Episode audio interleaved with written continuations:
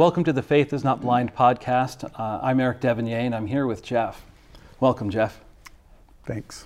Uh, thanks for being here. Uh, we're just wondering if, maybe to start off, if you could give a little bit of your background, where you're from, um, you know, uh, just your childhood and, and your educational background. I uh, grew up in Southern California um, and two parent family. I have two older brothers and a younger sister. And but when I was about nine, my parents decided to divorce, and um, so I lived with my mom most of my childhood. Uh, my brothers moved in with th- my dad, and um, so I grew up mainly with my mom and my my sister, my younger sister.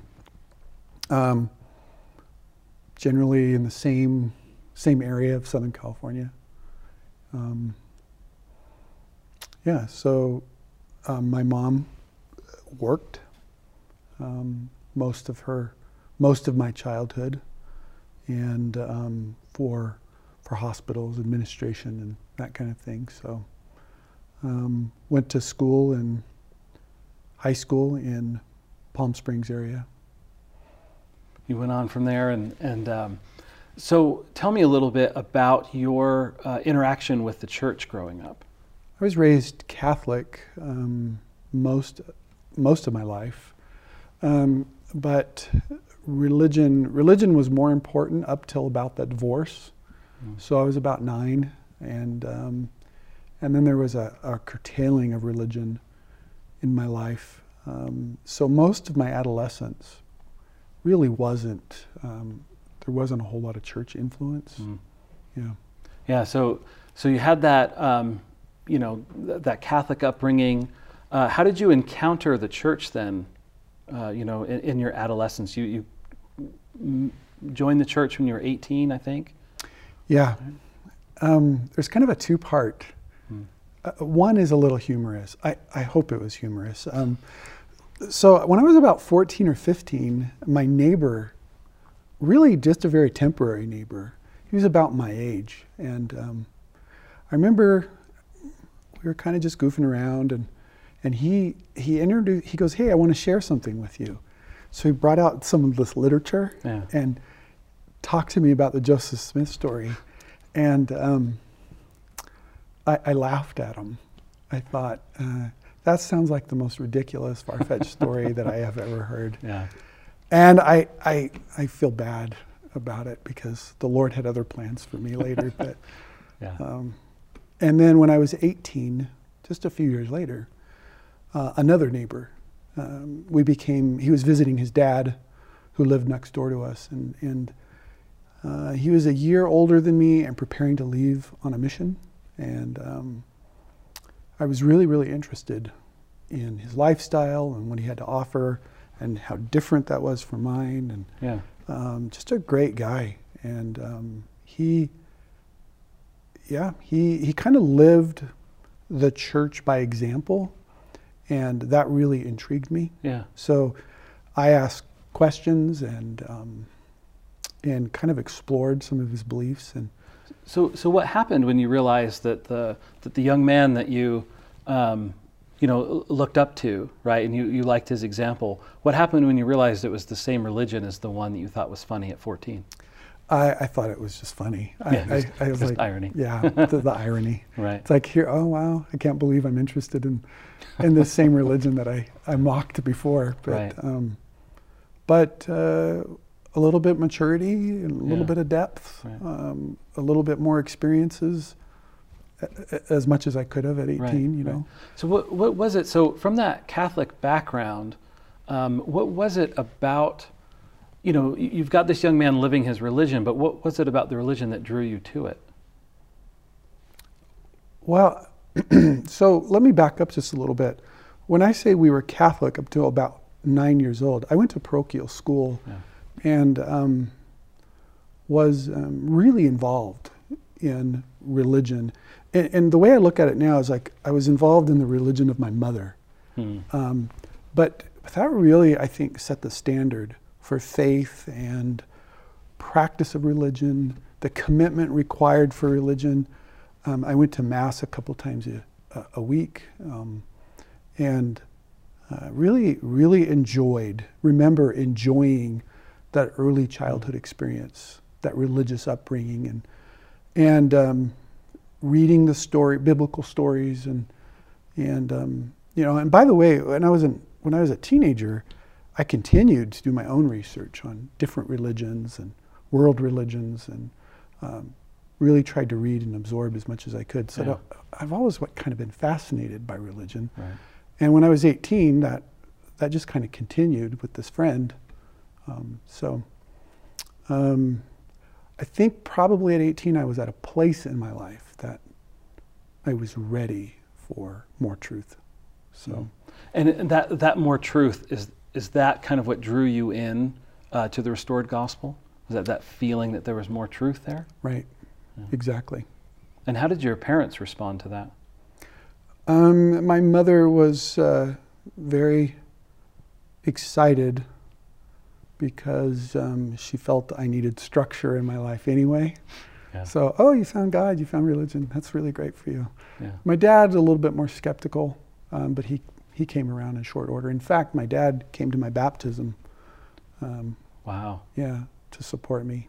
Oh, that's great. And, and I remember after the baptism meeting, tell me about this Melchizedek thing, you know, and, and that gave me opportunity to share yeah. Some of the church with him. Wow. And and tell us a little bit um, in, in detail about your, your conversion. Like what what was it like gaining a testimony of the truthfulness of the gospel? Oh, that's a big question. Yeah, it is. Yeah. I, I don't I don't know if this is going to make any sense, but I don't think my conversion was um, instantaneous. Right. I look back now and I'm thinking, wow, there were a lot of even at 14 hearing hearing about the church for the first time. Um, but um, several several a series of circumstances occurred in my life that I think prepared me. Um, one for needing God in my life, and two for being willing and accepting a church in my life. And I, and I really see them separately um, in a way. So there was a, my first conversion to Jesus Christ, and my second conversion was to the Church of Jesus Christ. Yeah. And um, so, so my conversion to Jesus Christ came after, came almost instantaneously, um, or it felt that way. Uh, I, I was in a pretty desperate situation in my life and turned to the Bible, looked, looked to the Word of God, and, Yeah. And um, some passages in Romans just jumped out at me about being a child of God and um, being heirs with Christ. And I, I, I literally felt like God was reaching down um, with His love and plucking me out of my circumstances. Nothing really changed Yeah. after that, Yeah. but everything changed. Yeah. And then um, it was a short time later, after kind of making my own little personal covenant with God, you know, um, I'll, I'll do anything um, for you. Um, and, and then being introduced to the church, which I don't think was coincidental. Yeah. Um, So, so how did you gain your testimony of the church itself as an institution? Um, it answered all those questions I had that I was spending so much time in my youth searching for. And the answers were there. What's an example of one of the questions that you had in your youth? Um, well, the new and everlasting covenant. And um, that idea of celestial glory and of, um, of eternal life, an eternal life with God, Yeah.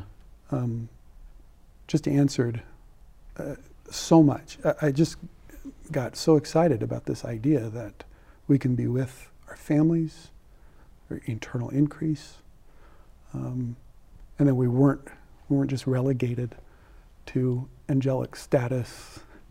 Yeah, Yeah. if that makes sense. Yeah, no, it, ma- it makes total sense. Yeah, that that, that kind of the kind of the, the scope, right, of the of the gospel and, and, and the narrative, the, the whole story of the plan of salvation, and how things kind of fit in, right? And, and um, gives us a sense of, uh, of who we are and where we're headed, right? And where we can be.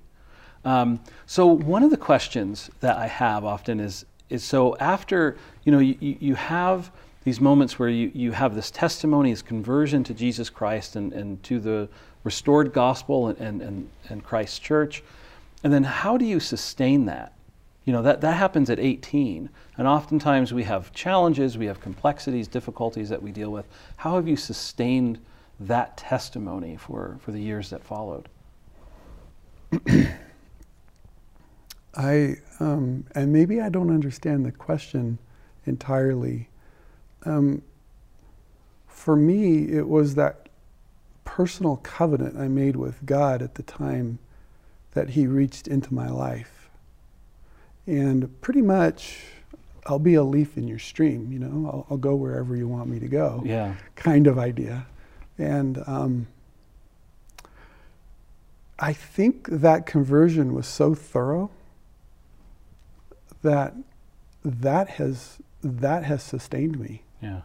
Um, that doesn't mean I don't question things and question church or church culture or doctrine. I don't, but but ultimately, it's that relationship I have with God Yeah. that sustains me. And, and so that, I mean, just so over, um, you know, those years, that has been the thing. So because it's been so thorough, all of these smaller questions or concerns or doubts have all just sort of paled in comparison to, to that moment that you've had and that relationship you have with God. Yeah, you know, now that I think about it, my conversion was born in ambiguity, and it was born Mhm. out of a desperation for answers. And so, questions and answers, they just Yeah. strengthen my faith Right. because, because God was there for me Yeah. in that experience. Yeah, that's it. So, so for you, in some ways, it sounds like um, it was since it was born in that. I mean, that, that's kind of where it started, Right. and so the, the rest of it has been sort of this narrowing the distance between yourself and Christ, Exactly. right? Feeling Yeah. that relationship. Oh. So, I've got a question um, for you. Now, you have um, five children. hmm How have you, uh, as a dad, tried to instill some of the faith that you have in your kids? Um, that's a great question. Um, I think, I think mostly um, sharing the love that I have for the Savior with them, that it's real, He's there, He loves them, He cares about them. All other things are are byproducts of this, Mhm. um, and life can be confusing and it can be hard, but um, but but that's real. That can be real for them. Um, so yeah, go ahead and ask questions. Um, you know, as far as you know, hey kids, ask questions. Um, Yeah. Let's talk about this. Um, let's discuss this. Um, I have to I have to give my wife a lot of credit for um, doing those everyday things that strengthen their faith. Um, she grew up in the church, and I don't I didn't have that that experience. Yeah. So I've learned to defer um, to her, uh, the wisdom, her wisdom Mhm. in doing those things, and I have found that that has strengthened me as well. Yeah. So, what's So- an example of an every everyday thing? You know, studying your scriptures, looking toward the scriptures routinely, um, saying prayers routinely, you know, going to the Lord routinely. Um, she's much better at that than Yeah. I am, but, and and so I think that, that has helped. Yeah. paying your tithing, you know, just doing those things, um, kind of trusting the Lord as you do these things that He will, Yeah. You will be benefited in your life from this. Well, and it seems like there's a, a need for balance. I think um, in the lives of disciples. Hey, Chris, do we need to cut that? Yeah, if you just if you do, keep rolling, Sean. Okay, should I just take it up from there? Yeah, just just just pick up the question again. Yeah. That It, se- responder's phone. it, um, it seems like sorry it seems like there's a need for balance often with you know, the routine things that we do every day, you know, like prayer and scripture study, and then also never losing sight of the purpose as to why we do those things. That we don't just pray every day because we know it's something that we should do. It's because we want to connect with God in some way. And so it sounds like you know there's a there's a good balance between you and your and your spouse about um, you know doing those routine routine things, understanding why they're there, and then your perspective and and your um, relationship with God that you can you can give to your children and emphasize with your kids that hey this is the most important thing that, that you know and the reason we do all of these things every day is to have that relationship and to make sure that it's in the proper order I agree. Um, I think, uh, in fact, I was just thinking about this the other day. You know, what I really want my kids to know and understand is how much God really loves them, how real He is, how present He can be in their lives.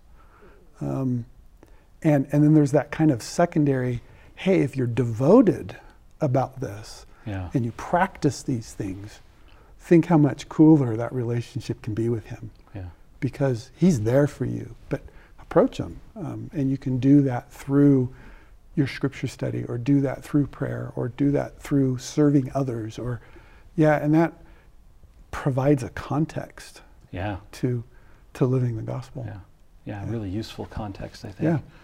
and um, I, I, I know this about you that you are uh, a therapist by, by Right. profession and by training and and so how has the, the a, psycho, gospel a psychotherapist. right, yeah. psychotherapist, right? Um, how has your uh, your testimony informed uh, your work as a therapist? Um, I, I think I think what I provide people is psychotherapy, but really a lot of the people that I interact with who come for services are really feeling hopeless and um, really want hope in their lives. And um, I think my own experience about finding answers and looking for or, or finding and identifying the love of God in my life has given me hope. And that, I think, carries with it, um, carries that hope I can carry with me as I'm interacting with people who are seeming in hopeless situations. Yeah. And that's, that's been really helpful. Yeah, you know, we had talked before when you talked about your, your conversion, um, I think specifically to the, the Church of Jesus Christ of Latter-day Saints, and you were talking about, you know, sort of the, the beauty of, of the plan of salvation and, and the beauty of where we end up living with God and, and with, uh, with our families. And do you feel like that helps, just sort of knowing um, that that is ultimately what our design is meant to be? That, that those situations that people find themselves in, that there is this place, um, you know, that there is a hope for them ultimately through what they go through. I, I think I think you're right.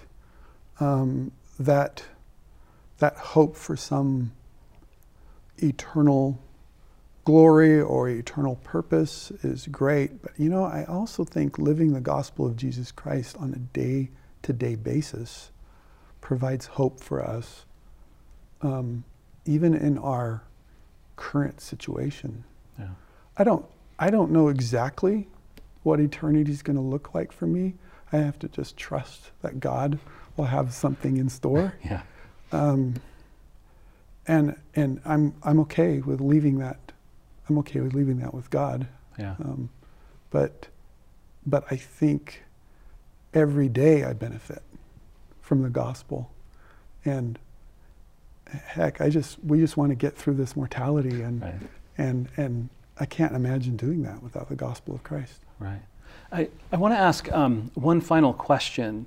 Um, and just you know, thinking about your testimony and thinking about your, your profession, um, I know that there are um, you know me- members of the Church Jesus Christ of Latter-day Saints who suffer from you know depression, anxiety, all, all, all types of mental illness as they try to live the gospel. Um, what would you say uh, to to members of the church as they are you know trying to do what the Lord expects of them, trying to be good members of the church, but still have a lot of these mental health struggles? What would you say to them? Um, there's a lot of ambiguity in life. there's a lot of, and, and we struggle with those ambiguities, but I find that the greatest suffering comes from um, the ambivalence that we experience in those ambiguity. And I find that resolving that ambivalence, um, being, I don't know if this makes any sense, but being certain in uncertainty can really help us get through those experiences. So the gospel for me of Jesus Christ allows me to do that. Yeah. Um, I don't I don't understand everything, nor do I claim that I'm going to understand everything, but I but I do understand how God can help me Mm. through through those um, difficult situations. And that, that's what you mean by certain in uncertainty is that I'm certain in my relationship with God, even though my circumstances are uncertain. I can take the knowledge that God has given me Yeah. and use that certainty in very uncertain circumstances. I don't want to try to change that. I mean, it's going. Life is going to be ambiguous, um, no matter what I think about it, right? Right. But I know that I can take that knowledge that God has given me and apply it to those situations. It doesn't always turn out like I want it to, Right. but um, I've just learned not to question that. I, you know, that's that, maybe that's God's will. I don't know, but Yeah. but it helps. That's great. Well, thank you so much, Geoff, for joining us. We appreciate it. Yeah, thanks.